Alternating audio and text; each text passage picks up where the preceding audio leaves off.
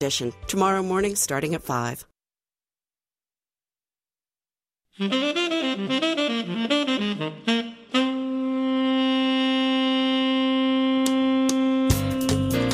WAMU 88.5 at American University in Washington, welcome to the Kojo Nnamdi Show, connecting your neighborhood with the world.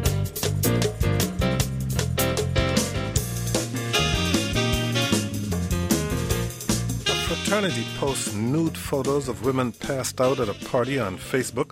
College students sit in class and type hateful diatribes about the professor on Yik Yak or snide comments about Senator Ted Cruz's decision to run for president. As recently as a few years ago, you might have heard people defend these acts as cases of what happens online stays online. Today, despite the popular internet term IRL in real life, there's a growing belief that what happens online is real life. As we watch virtual hate speech and cybercrime take a real life toll on their victims, the separation that one social media theorist dubbed digital dualism seems to be fading. Today on Tech Tuesday, we explore how new social and legal norms are erasing the separation between life on and offline and giving us new perspective on events in the news. Joining us in studio to have this conversation is Danielle Keats Citron. She is a law professor at the University of Maryland and author of the book Hate Crimes in Cyberspace. Danielle Citron, thank you so much for joining us. Thanks for having me. Also joining us from NPR's Bryant Park Studios in New York is Nathan Jurgenson. He is a social media theorist and contributing editor for The New Inquiry, researcher for Snapchat, graduate student in sociology at the University of Maryland. Nathan, thank you for joining us. Hi, thanks for having me back. Wish I was in the studio with uh, you and Danielle. Well, you sound like you are, so that's good enough. Nathan, you coined, Sorry to give it away. you, to, you coined the term digital dualism four years ago to describe the perceived separation between the things we do and say on the internet and what people now refer to by the shorthand IRL in real life. Explain how digital dualists view the world. So yeah, IRL. People oftentimes say IRL to mean you know not Facebook, not on the screen, and the R obviously means real. And so think about what we're doing. We're, we're a lot of times you hear people say, yeah, the uh, this is real life when you're speaking face to face, and the internet is virtual. Uh, we have this term cyberspace, which uh, to describe the internet on versus offline. This kind of light switch on-off dualist mentality of the internet, and I'd think that that is uh, and made for good fiction, uh, like The Matrix um, or, or cyberpunk books like Snow Crash with the metaverse. You know, this is the the space of glowing green ones and zeros that's the internet world versus the real world. Uh, and I, I, I, think that fiction is a, is a mistake. Uh, instead that we should understand the internet uh, what happens on the screen as real as embodied as material just as we should understand conversations face to face even when the screen is put away that those are deeply influenced by the internet. They're virtual as well. So uh, it's it's not that the internet and uh, the real world are coming together and looking the same. Instead, I want to say that there's one reality, and digital is just one flavor of information, like textual information or oral information. We don't. You open up a book, you don't say, "I'm going to jack into the word space and surf the text world" or something like that. But we talk about the internet that way, and I think it's wrong. Who tends to believe in digital dualism, and who doesn't? Well, there's the, the champions of the internet. This is a, you know, some of when the internet was first created. There was uh, sort of this utopian, revolutionary language that the internet was going to be this this new space that would transcend national boundaries, and uh, you can be any race or gender or species that you want. And uh, I think what people forgot was that the internet uh, was real. It was made by people that were geographically situated. That means they have a certain demographically, they have a certain set of politics and interests and fears and insecurities. All of those were real and material, and they were built into the internet. Uh, and so the internet wasn't this pure revolutionary space. It was one that was built with all the political uh, problems and, and, and benefits uh, of real social reality. And on the other side, I think you have maybe people that were are more dystopian who think that we can just put away our phones and log off the internet, disconnect, you know do one of these digital detoxes. I'm put using quotes with my hands uh, when I say detox. Uh, you know, this is this is the idea that you know, we can just get rid of the internet and live in the real world and you know you know breathe breathe deep the pleasures of uh, deep um, uh, uh, connection with reality by putting away your phone and I think that really misunderstands the role of the digital even when you're not looking at the screen I mean right now I'm uh, looking at this on-air sign and microphone I'm speaking into and thinking oh yeah that'd be a good photo I should post I should post that photo I'm not looking at a screen but the internet is part of my conscious awareness and uh, you know that's how I, I think we should talk about the internet, whether we're champion, you know, whether we're supporting it or critiquing it, uh, it's it's it's fleshy, it's embodied.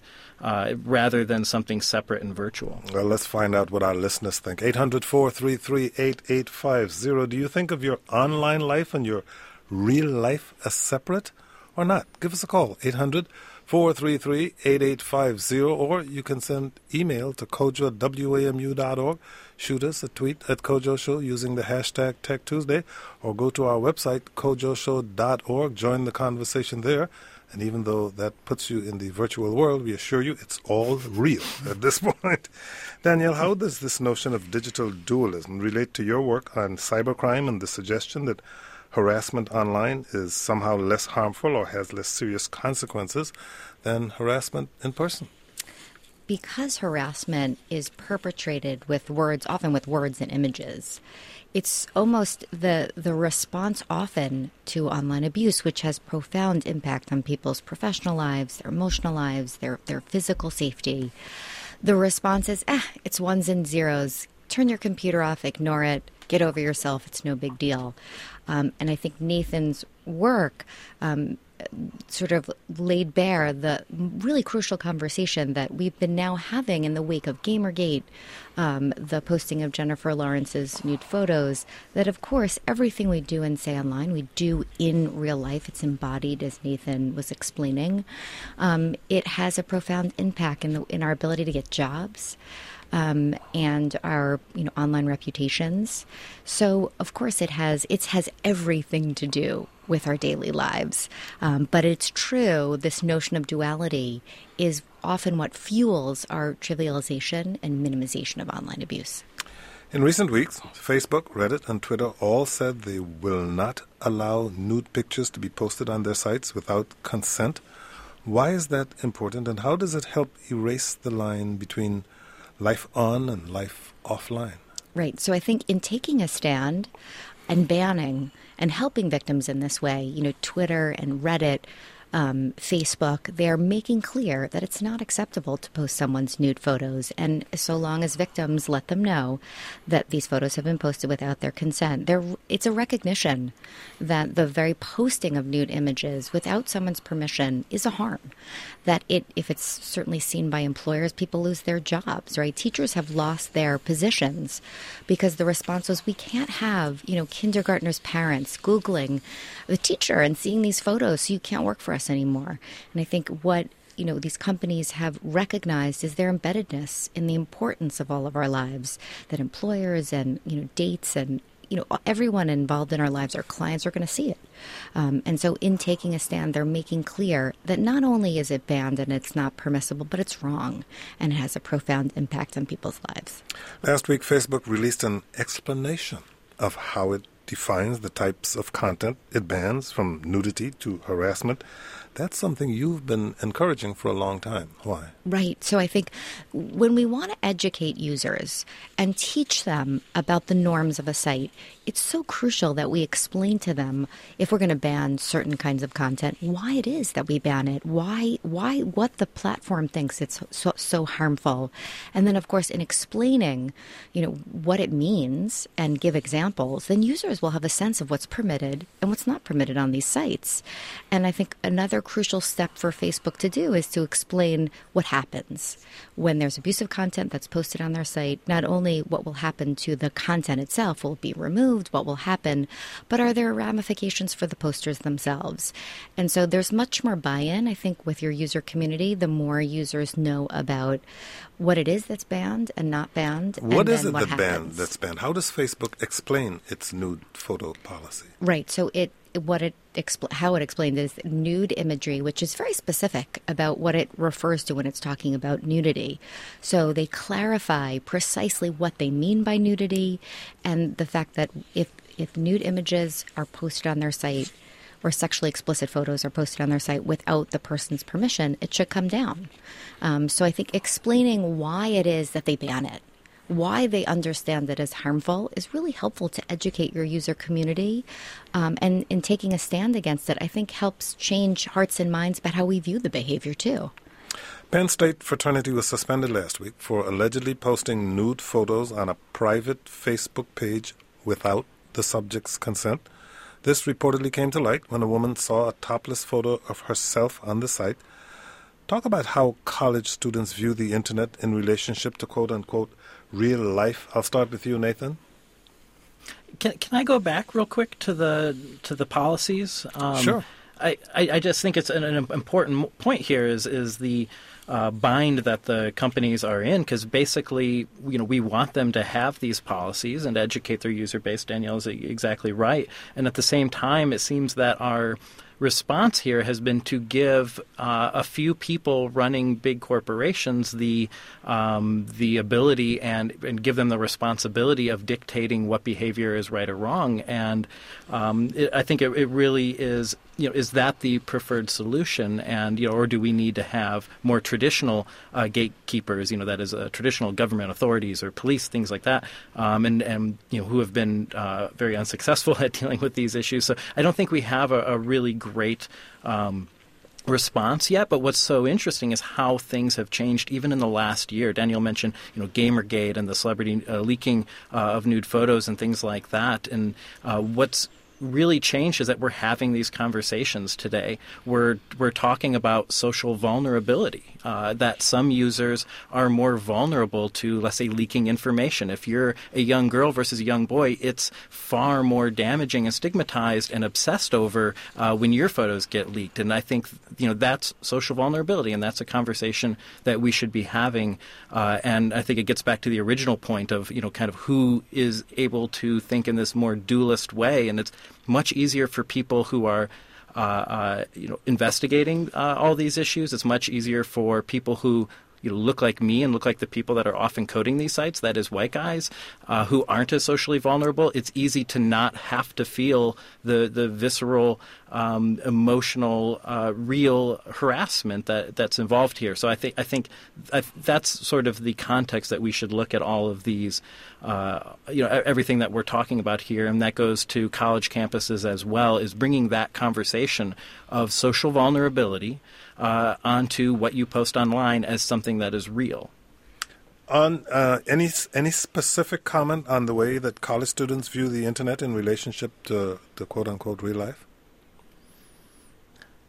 I mean, I think everything that I'm saying is is general to the, the internet user and college students. Um, as somebody who's taught a lot of undergrads, I, I mean, it's it's harder. It's it's very easy to make the case that digital dualism is a fallacy uh, to to younger people who you know they they live this. They're online. They know that it's real, um, and sometimes it's a little bit. Sometimes you have to make this case for older people, um, but uh, I think it's it's very important that we bring you know social power, inequality, vulnerability uh, into these conversations, but not necessarily always defaulting to letting the companies dictate what is right or wrong because they have very different opinions on on free speech. You know, Reddit versus Twitter. Twitter's made you know a significant about face uh, this year about what constitutes harassment. So uh, I don't know if just looking to the companies is uh, it's a it's a good first step, but it's not the entire answer. On to the telephones. We'll start with Rio at Andrews Air Force Base in Maryland. Rio, you're on the air. Go ahead, please. Uh, good afternoon. And uh, I do have to say, I hope I don't sound like the caveman in the room, but I have to say that both the speakers have good points, but are we not responsible for reality? I mean, naked pictures don't just appear adults take naked pictures, teens take naked pictures, and they supply them to something that allows them to be broadcast on the internet or seen or received. Now, for the person that may be cyber hacked or whatever, yeah, that's truly a crime, but that doesn't happen to the average person. Thus, if when it does happen to the average person, it is a tragedy, but how often is Joe Public being cyber hacked and having their pictures spread out. If their pictures are posted on the internet or some information is leaked, it is usually because that person provided it. So aren't we responsible for that? And once again, also, I come from a generation where, and forgive me for sounding like a caveman, if you were threatened, you were threatened in real life. So I, I don't belittle cyber bullying or cyber threatening and things of that nature, but it's a big difference to be able to have a person with a fist standing in front of you versus at a keyboard. Yes, you can just turn it off.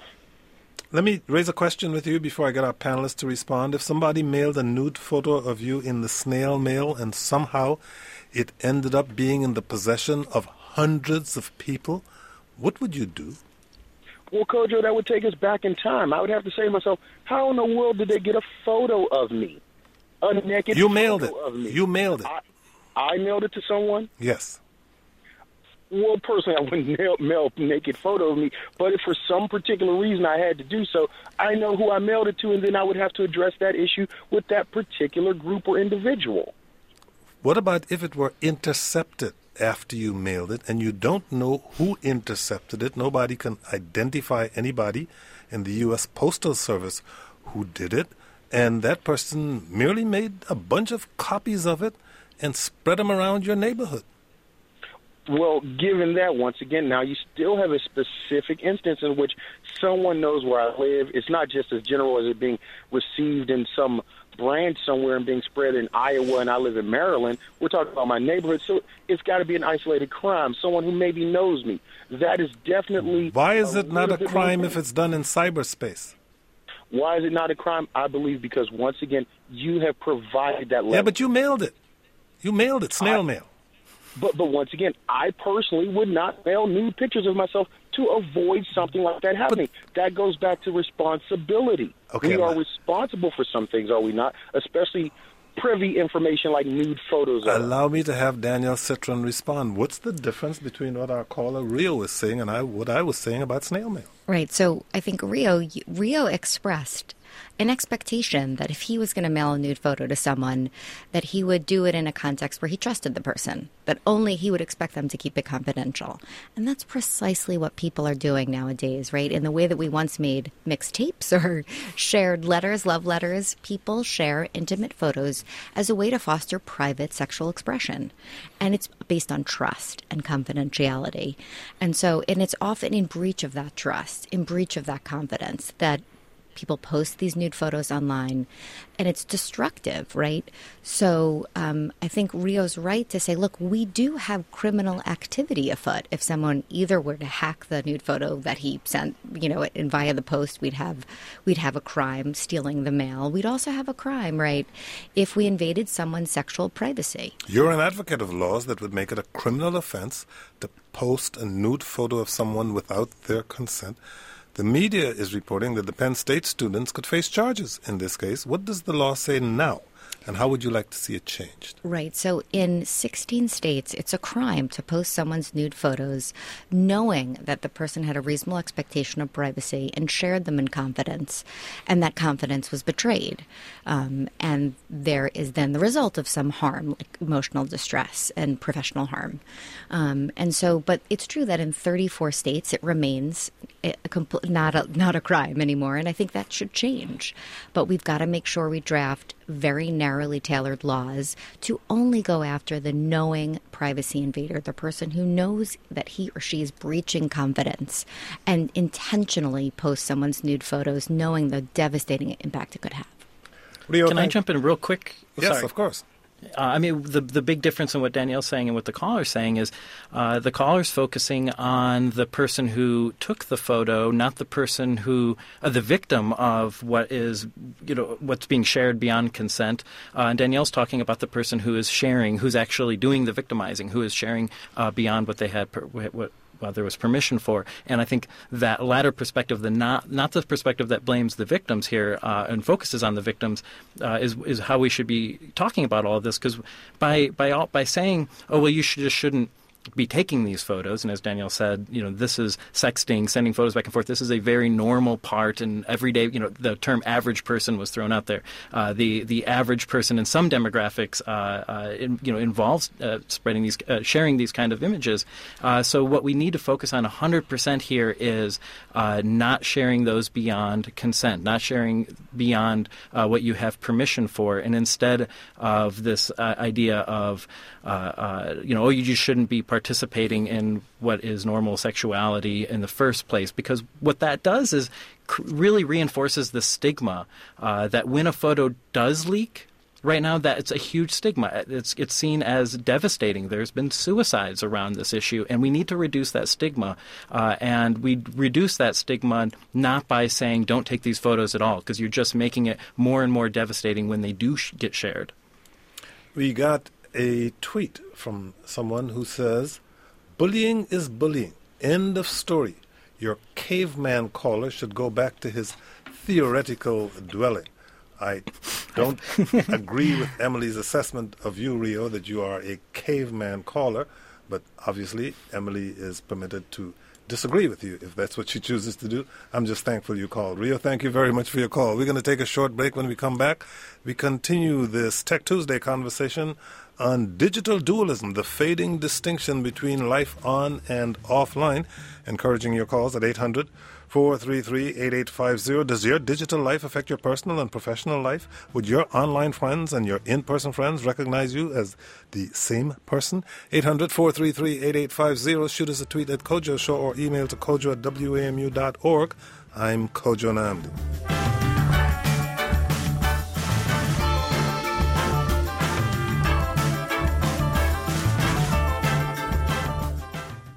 More of the Kojo Nnamdi Show in just a moment on WAMU 88.5. Coming up later today on Fresh Air, a conversation with Benito Martinez, who co stars in American Crime, the new ABC TV series, and John Ridley, creator and lead producer of the show. It's set in Modesto, California after a home invasion and murder and takes a multi ethnic and multi religious point of view, including suspects, victims, and their families. That's Fresh Air 2 o'clock on WAMU 88.5. This is JJ Yore, WAMU's General Manager. One of the pillars of public service programming is to explore critical issues facing our region. Hunger is one of those issues, which is why we teamed up with the Capital Area Food Bank. More than half of you who contributed to WAMU's winter membership campaign chose to provide meals to people in need as your thank you gift. Over 100,000 meals so far. Support this effort. Call 800 248 8850 or give online at WAMU.org. Thanks. Support for WAMU 885 comes from Virginia Hospital Center in Arlington, now collaborating with Mayo Clinic as part of the Mayo Clinic Care Network. Details about benefits for Northern Virginia families are available online at virginiahospitalcenter.com/mayo.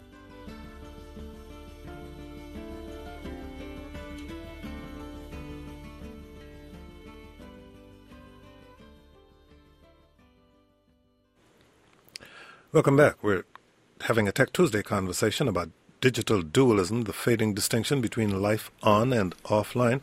We're talking with Nathan Jurgenson. He is a social media theorist, contributing editor for The New Inquiry, researcher for Snapchat, graduate student in sociology at the University of Maryland, and Danielle Citron. She's a law professor at the University of Maryland, author of the book hate crimes in cyberspace. Danielle, let's take it away from nude photos for a second and talk about social security numbers or my bank account number or or other kinds of private health information, for instance. The we're talking about the same thing, aren't we? That's right. We're talking about information that's shared in confidence, that we reasonably expect it to be kept in confidence. And when that trust is breached, that it's punishable behavior, just in the same way that when a federal actor publishes your uh, sensitive information appearing in a federal file, it can be punished criminally for doing so in violation of the Privacy Act. And same with HIPAA, right? So that we, what we're protecting is that confidential relationship, an agreement to keep information private. And so that's precisely let's you know let's destigmatize what we're talking about. Maybe you know our callers like Rio could better understand what we're punishing and what we're disapproving of when we say people shouldn't publish nude photos shared in confidence. It's the same principle with your credit card number that you give to your waiter or the social security number you share with your bank. We expect confidentiality, um, and when it's breached, it's it's problematic. On to the telephones. Here is Mara in Washington, D.C. Mara, you're on the air. Go ahead, please. Hey there. I'm just calling to say that I've personally had photos taken and put online, and I have friends who have had their phones hacked, and they've they've found emails from their phone to weird accounts with personal photos, and we're just normal people. So I'm I'm just calling in response to the, the man who identified himself as he might seem as a caveman. I think he said um, we're just normal people, you know, and we haven't told our families because this is horribly embarrassing. And so, you know, his own daughter, his own sister could have had this incident happen to them. Um, and for me personally, it was posted on it, it was posted on an amateur porn site, and I had nothing to do with that. And the picture wasn't even a new picture; it was just a picture of me. Um, so you know, this happens to all sorts of people, and just because we don't talk about it to people because it's so embarrassing um, doesn't mean that it doesn't happen and it isn't harmful. Nathan Jurgenson, care to comment? Oh, I'm just I'm nodding. I'm, I'm very much nodding. This is, uh, you know, we we have to to I think you know we're beating up on the caller uh, uh, a little bit here, and you know it really comes from this understanding that posting things on the internet is this weird, uh, wild thing, uh, and I think I think there's a misunderstanding here of how everyday and normal uh, communication with you know intimate communication, but also you know uh, with friends and with family that that that happens through digital channels very very commonly. Uh, and uh, and I think that's really I think the source of some of this misunderstanding and so I'm just nodding along to, to what Danielle and the, the last caller said. Danielle, you've also written about ways to hold websites accountable for the content that third parties post on their sites. How would amending the Communications Decency Act do that? So right now, website operators are completely immune from liability for the for user generated content. And there's a good reason for that immunity right? We might not have the yelps and facebooks and twitters if everything a user said could be imputed um, and then a platform held responsible. But the very worst actors right revenge porn operators who are basically engaged in extortion right encouraging users to post nude photos and then charging for their takedown extortionists should not be immune from liability nor should sites that encourage the posting of nude photos without consent or other kinds of cyberstalking content and that knowingly principally host that kind of content. So collegiate ACB, camp, campus gossip, the dirty.com, you know, these website operators, their entire business model is the ruination of people's lives. They should not be immune from liability. It makes a mockery of what Congress was after in passing and granting an immunity to what they called good Samaritans who are monitoring the web for offensive and harassing conduct. So I'm just using the words of the statute. Um, we got an email from Laurel who says, I find it interesting witnessing friends and acquaintances who have either surprisingly different online personalities than the people I know them to be in real life, or who highlight aspects of their personality that aren't visible in person. I see people portraying themselves in a certain light and wonder how we shape ourselves in this virtual world. Are our online personalities who we really are? How does being online alter or warp who we really are? What do you to which you say what, Nathan?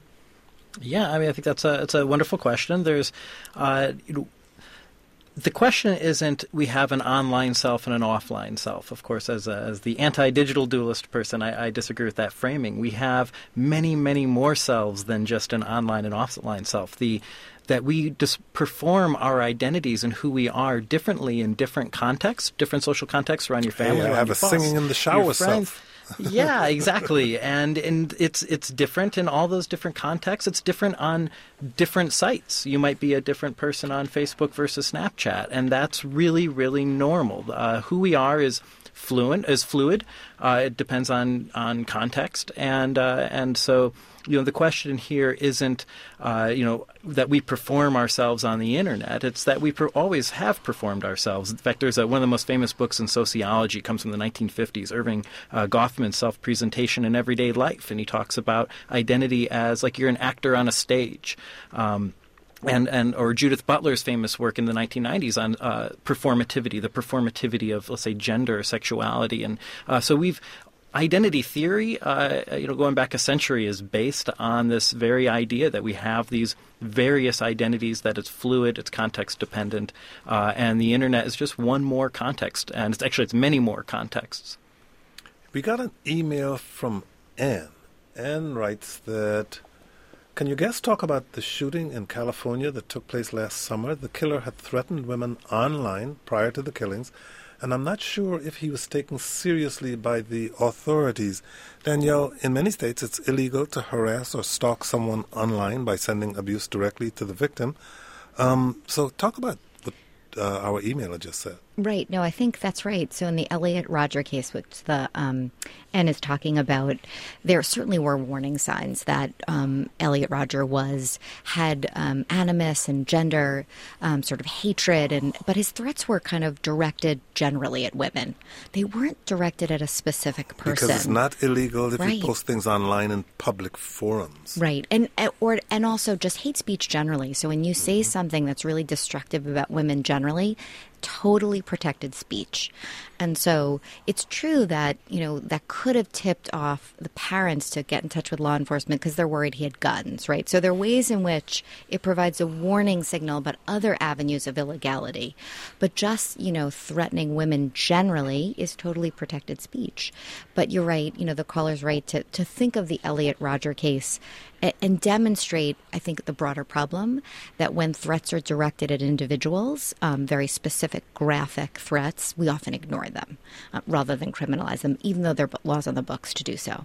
Back to That the- was one issue I Go ahead, think please, uh, among. Oh, sorry, sorry. No, go ahead. it was one issue I think among a few that happened last year that I think is really part of this changing tide of understanding when you see very hateful. Um, speech online that it isn't quote just the internet, uh, but rather it's very often tied to uh, violence, uh, physical violence, violence that happens uh, uh, in the world. And I think we need to. You know, the, another case uh, from a couple of years ago was uh, there was a, a guy on Reddit who was moderating. Mi- Michael Brutsch, his name was Vi- Violentacrez. He went by on Reddit. He was moderating all of these terrible, terrible, the worst of the worst boards on Reddit. And when he was outed by the journalist Adrian Chen and Gawker, he you know said, "Oh, it's well, it was just the internet." And here he was posting photos of real people, real women, uh, often uh, underage, and, and he's saying, well, it's just the internet. And that was a very common refrain at the time. And I think we're starting to look at the look at things a little bit differently. That you know, uh, when we see uh, the kind of manifestos and the speech that Elliot Rogers was uh, posting online that we don't think just the internet, we think potential uh, uh, violent um, and, and real consequences here. But uh, oh, Go ahead, please, Danielle. You know, I think Nathan, but I think we're seeing a consistency, right? So, um, Violentacrez, when he was sort of confronted by um, uh, folks in the media, his response, you know, after Adrian sort of names him, he said, "Look, I was performing for. I wanted more likes, Yes, right? yeah. So he was very much like this notion that what he was doing wasn't real. Um, I think it resonates today. Today, you heard that from the Penn State. Uh, So I'm not suggesting that it's it means it isn't real, right? But rather that sometimes when we do and say things online, we would never do if we were face to face and could see people's so you know facial cues. Because the Penn State frat fraternity brothers. Some said like it was just a joke right? We didn't mean it. We didn't think it would really hurt people right? And and the i think the idea is because they feel de-individuated right? It's behind a screen. It's not real that people act really destructively. I think it's it helps mm-hmm. explain the behavior but not excuse it which is i think nathan Yeah. what you and i are totally in agreement about. Yeah. Yeah, you're absolutely right, and I think that also brings up the the point that these various websites can even encourage this behavior. Reddit was sending this guy trophies in the mail because right. the boards were so controversial that they uh, that that was that's good for Reddit, um, you know, because they were so evil, uh, and and they were encouraging that. And then Reddit was saying like how it was a game. He had you know was keeping score. He was just earning points, and uh, and you know Yik Yak we were talking about that as well has a similar like Reddit upvote downvote for everything, uh, which can also encourage uh, uh, very inflammatory statements. But unlike Reddit, on Yik Yak, if a thing is downvoted a few times, it's just removed from the network. So uh, how these sites are designed uh, is, is, you know can really influence what sort of speech uh, happens on them. Yik Yak is what I'd like us to yak about when we come hmm. back, but we have to take a short break now. Um, if you've called. 800 433 8850 and the number's busy. You may want to send us an email to kojo at wamu.org or send us a tweet at Kojo Show. Do you think the digital world needs tougher rules to prevent things like harassment or posting nude photos of other people in ways you'd never do in person? Shoot us an email to kojo at wamu.org. Go to our website, kojoshow.org. Join the conversation there. I'm Kojo Nnamdi.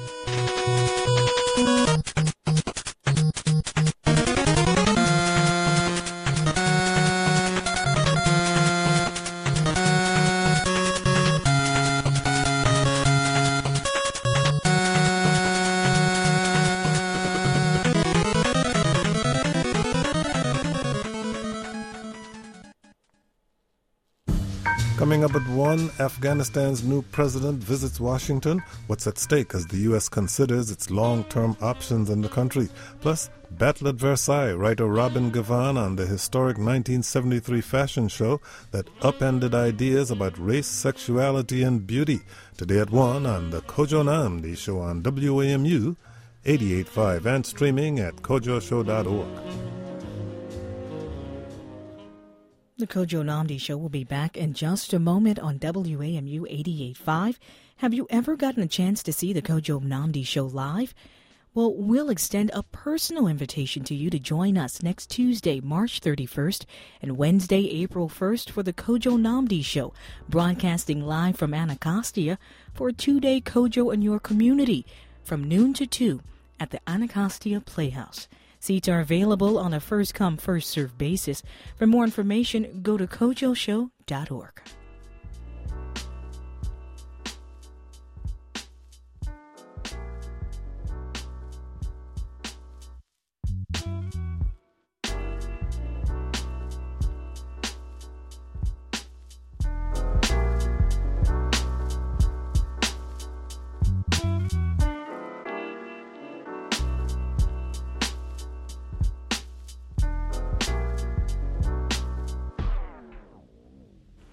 Welcome back to our Tech Tuesday conversation on digital dualism, the facing, fading distinction between life on and offline. Our guest, Danielle Citron, who is a law professor at the University of Maryland and author of the book Hate Crimes in Cyberspace. Nathan Jurgenson is a social media theorist. He's a contributing editor for The New Inquiry, researcher for Snapchat, graduate student in sociology at the University of Maryland. Let's talk Yik Yak. Um, First, explain how Yik Yak lets people in close geographic proximity chat anonymously with one another. Right. So it's it's a social it's an app that facilitates anonymous discussion and it's geofenced so it's only within certain locations so there are like 1500 colleges that um, uh, participate in yik yak um, and students could be in a room you know listening to a lecture and individuals in that room can anonymously post. Um, so I talked to a student at Duke University when I gave a talk about my book, who who afterwards came up to me and said, you know, I was at a lecture last night for fraternities and sororities, and a woman was giving a talk about having worked at Microsoft, and what popped up on the you know in the discussion um, were rape threats, like this bitch is going to be raped, you know, if she keeps droning on and on, and people were kind of commenting on the person speaking and making very sexually charged, humiliating, and threatening comments. And the student said to me, I felt terrified. I was thinking, look at this room. There are only 100 people in it. Who's making these kinds of comments? And it's very sort of silencing and, um, you know, hostile. Uh, so the woman told me, like, I'm not using Yik Yak anymore. And it's just, it's, you know, it's unfortunate that people have to feel this way about their colleagues at college. But it is, but it is within communities in, in close proximity. Taking advantage of the anonymity, Texas Senator Ted Cruz went to Liberty University in Virginia yesterday, Nathan, to announce his candidacy for president. He spoke to a captive audience of college students. They were required to be at the weekly convocation where he launched his bid for the White House. And some of them express their thoughts on Yik Yak. Talk about both the immediacy and the anonymity of Yik Yak in this circumstance, Nathan. Right. So the anonymity allows people to say things uh, that they may not feel comfortable saying when their name is attached. Like we were talking about before, when you change the context, you change uh, what you know one's identity or one's performance of identity. Uh, and so, you know, Ted Cruz's audience is you know, Liberty supposedly has a very specific set of uh, norms and rules and what you can believe and say and think and all of that. Uh, and you know, then you get on Yik Yak and you see that there are people who are in that geography. As Danielle said, this is geofence. They draw you know a line on a map around the area, around the university, and so there's people there who had opinions that very much dissented from uh, uh, what you would what Liberty University describes itself as. Um, so you know you can in in some ways it allows uh, some people to kind of speak truth to power, uh, to to kind of speak against uh, the and, and, at other times people use this anonymity to be uh, harassing and as Danielle described, or uh, you know, people can say things that maybe aren't acceptable, which can be a positive or a negative. It's uh, you know, people can talk about their depression, their sadness in ways that you can't on Facebook because Facebook is you know organized by what's likable, uh, and so it, it. I think we have to talk about that anonymity, but we also have to talk about that upvote, downvote thing that I described earlier. That changes what you'll say because you want to say things that get upvoted many times. So, in in some sense, it's not just this anonymity that allows people to say anything that they want. People talk about it as being like the id. It's just pure uh, reflection of what people want to say. Well, no, it's also being constrained by this performance of wanting attention, of saying things that will go viral, uh, which can encourage saying uh, very mean things uh, because uh, uh, that'll draw a lot of attention, or even saying kind of Hallmark card sappy things because that'll get a lot of upvotes as well. So uh, we need to talk about you know the anonymity, but also the upvote, downvote, and the geography. It's those things kind of coming together that I think really describe Yik Yak. On to the telephones again. Here is Josh in Silver Spring, Maryland. Josh, your turn. Hi, love your show, Kojo. Um, so, two points. Um, first of all, like uh, everybody's browser usually has a back button on it, and if something you see doesn't jibe with you, you can always go away. And also, it's this culture of oppression thing that uh, your female guest uh, brought up uh, the Gamergate thing, which started out as corruption in gaming journalism and then got morphed into some kind of uh, feminist uh, ridiculousness. And uh, you know, I just I I don't see what the the problem is. This is making people too thin-skinned, and it's you know online you're going to be exposed to people with different opinions from you, and there's no way you're going to get around that. There's no way you can get around people threatening you online. Um, you know, threat a threat online is different from a threat in real life. How come? Because um, they're not in physical proximity to you. Um, so, if you get a threat by snail mail, if you get a threat by telephone, you don't take it seriously. Um, not not as much as if somebody is coming up to you on the street and threatening you. Levels of threat, Danielle Citron. Right. So um, the caller has suggested that we can just you know, use our browser and, and browse away from threatening content or defamatory content or nude photos. But the truth of the matter is that, you know, over 80% of employers use search tools to investigate, you know, candidates to decide who to hire. And in over 70% of the cases, there's a negative result. And it's, I don't think it's because employers believe that people have posted nude photos about themselves or have done something to warrant being threatened online or that they, um, that information like they have a sexually transmitted disease disease is truthful. I just think it's safer and easier to hire someone who doesn't come with that kind of baggage. So you can't walk away from online threats, online defamation, or nude photos, right? We can't because employers, clients, and friends can't walk away from it. Um, and threats are, if they're online or in person, they change how you live your life. They're terrorizing. And so when someone receives an email threat that is very graphic, and much of the women in Gamergate, so Brianna Wu, Anita Sarkeesian, um, experienced threats either via Twitter and their email accounts that were graphic, were detailed, and said, "Bitch, I know where you live. I'm coming for you."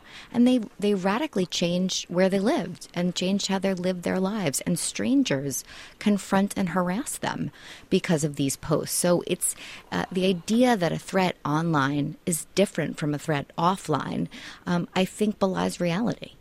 Nathan? I'd love to follow up on that. Yeah, I mean, uh, you can kind of take the calls and put them in two camps. The people that are saying, what should the victims of harassment do versus people saying, you know, what should the victimizers uh, be doing differently? And this is another, you know, use the back button is, you know, what should the victims of harassment do? Um, and, you know, I, I don't think we should reduce human connection to geographic proximity either. So even when uh, the threats don't necessarily come with a geographic proximity kind kind of a threat. Uh, you know, just using these tools, Facebook, Twitter, whatever, uh, these are tools that you use to talk to your friends. They're part of your professional life, the, your family, intimate partners, and when those are being overloaded with threats, uh, saying just use the back button or turn off your laptop is like saying don't communicate with your family, don't have a professional life. This is removing certain people from uh, from public space, making it unsafe and unwelcome. And I say certain people, I'm, I'm talking about social vulnerability, women, uh, uh, uh and other uh, vulnerable populations, whether we're talking about. Um, I, I, just, I just, it's sorry. I'm a, a little like, kind of jumping out of my seat here when I when I hear the, those calls, and I think we need to not be, you know, framing all of this through what the victims should be doing. Right. On to Nelson in Silver Spring, Maryland. Nelson, you're on the air. Go ahead, please. Uh, good afternoon. Uh, I wanted to say freedom for all involves respect, privacy, and permission. Uh, that's what's required uh, to be given. Uh, and of course, when a person is hacked, when his computer is hacked and things are stolen, he or she is violated, much the way a victim of rape is violated. And I'd like to add an attorney I knew in Washington who, who, who's no longer with us, Willie Leftwich, was working on a book on the correlation between privacy and freedom. And going back to the 19th century, of course, his, his part of his, his thesis were enslaved Africans had absolutely no freedom. Uh, the masters of the, of the plantation had all the freedom. So there's this correlation be, between uh, privacy and freedom, I think, is, is, is very valid. Nelson, I'm, i was unaware that Willie Leftwich was no longer with us. I thought he was doing pottery somewhere here. I, I heard he passed. Thank you for telling me this. Someone yeah, told me he passed. No, I don't think he's passed. I think you should ch- Thank check you for correcting that. And may I just add one other point? Yes. Although the Constitution uh, doesn't make a, make any provision for uh, privacy, it does make a provision for uh, search and seizure. And I think when we when we look at some of these things being done on the, through the internet, we are looking at uh, search things being searched and seized. Okay, thank you very much for your call.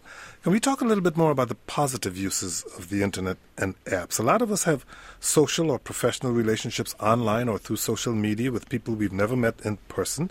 Nathan, how well can you know someone you tweet back and forth with but have never seen face to face? I think quite well. Um, you know, it, it's different. Uh, cer- certainly, nothing that I'm saying, you know, critiquing digital dualism is saying that uh, G-chatting with somebody and meeting at a coffee shop are the same thing.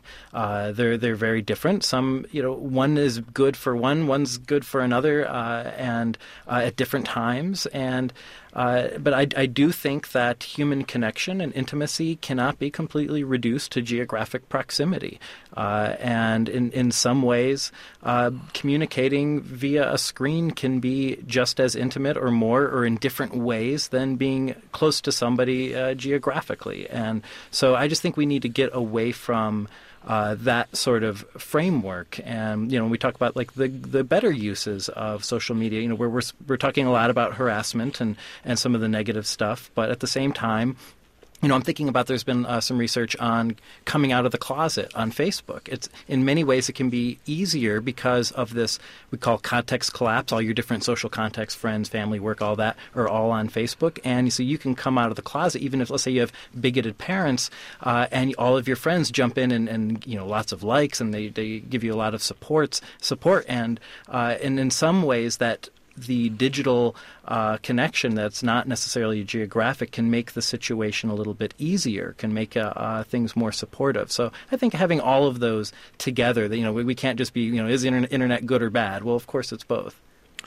Danielle, talk about the world of live online video games. Some of the people who hang out there, apparently including one of our previous callers, defend their right to do and say what they want. But can we separate the misogyny that sometimes occurs in that universe with everyone else's reality? Right. So, I mean, the people playing the games, and sort of half of gamers are female. Um, if the environment is such that you feel like overwhelmed by the threats, you leave right? And it deprives the individual gamers who are facing the kind of threats and hostility from that experience, right? Much in the way that, you know, journalists who are using Twitter that is indispensable to their professional lives. If they're threatened on Twitter, the response can't be just get off Twitter, as many police officers told um, Amanda Hess and other journalists. Right? That's not the response. The response is they should have equal opportunities to use all of these indispensable tools, anonymous, not an, you know, not anonymous. They can bring out the best in us, right? And we've all got to have equal chance to do so. Um, Nathan, what about the suggestion that by spending so much time online, we are neglecting our in person friendships and relationships? Are we erasing digital dualism at the expense of face to face encounters? Yeah, so the critique of digital dualism here is that online and offline aren't zero sum. Uh, there's no such thing as purely online or offline. So, uh, you know, the, the dualist conception is that more time spent online means less time spent offline, and vice versa. And that's really what I'm critiquing. And there's turns out there's a lot of research uh, on uh, you know on you know, people that use social media more tend to spend more time with people face to face. They're more likely to be civically involved, more likely to vote, more likely to meet with people offline, to join clubs.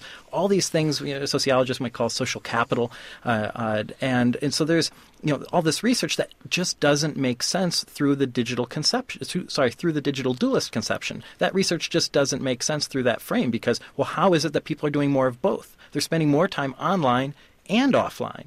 They're connecting more on social media and face to face. Well, if it's zero sum, that just doesn't make sense. Uh, and I think that's really good evidence for why we should break that zero sum on off uh, line kind of view and instead understand that the digital is just one vector of information that's in one in our one reality and we often use uh, uh, the internet, social media, to meet up with people more face to face. That's what all. That's what we do when we're on social media is talk about what we were doing when we were face to face, and vice versa. Uh, you know, sometimes at the, at the, coffee shop, you're talking about what you saw online, and it's it's it, it flows back and forth so fluidly that uh, uh, you know that we just I think we really need to get rid of this uh, uh, this dualist conception. That's all the time we have. Nathan Jurgenson is a social media theorist. He's contributing editor for the New Inquiry, researcher for Snapchat, graduate student in sociology at the University of Maryland. Nathan, thank you for joining us. Thanks a lot. Danielle Citron is a law professor at the University of Maryland and author of the book Hate Crimes in Cyberspace. Danielle, thank you for joining us. Thank you so much. And thank you all for listening. I'm Kojo Nnamdi.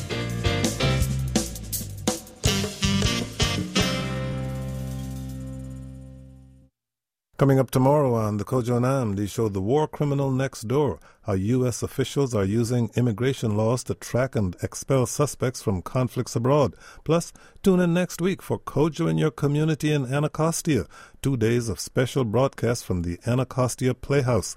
The Kojo Nnamdi show, noon till 2 tomorrow on WAMU 88.5 and streaming at kojoshow.org. More of the Kojo Nnamdi show ahead on WAMU 88.5 Support for WAMU 885 comes from General Dynamics IT Cloud Solutions, providing your enterprise with secure federal cloud solutions. WAMU 885 is your listener supported NPR news station in the greater Washington, D.C. region. You can support The Kojo Nnamdi Show and all the regional coverage you value by becoming a member today. Click the donate button at WAMU.org and thanks.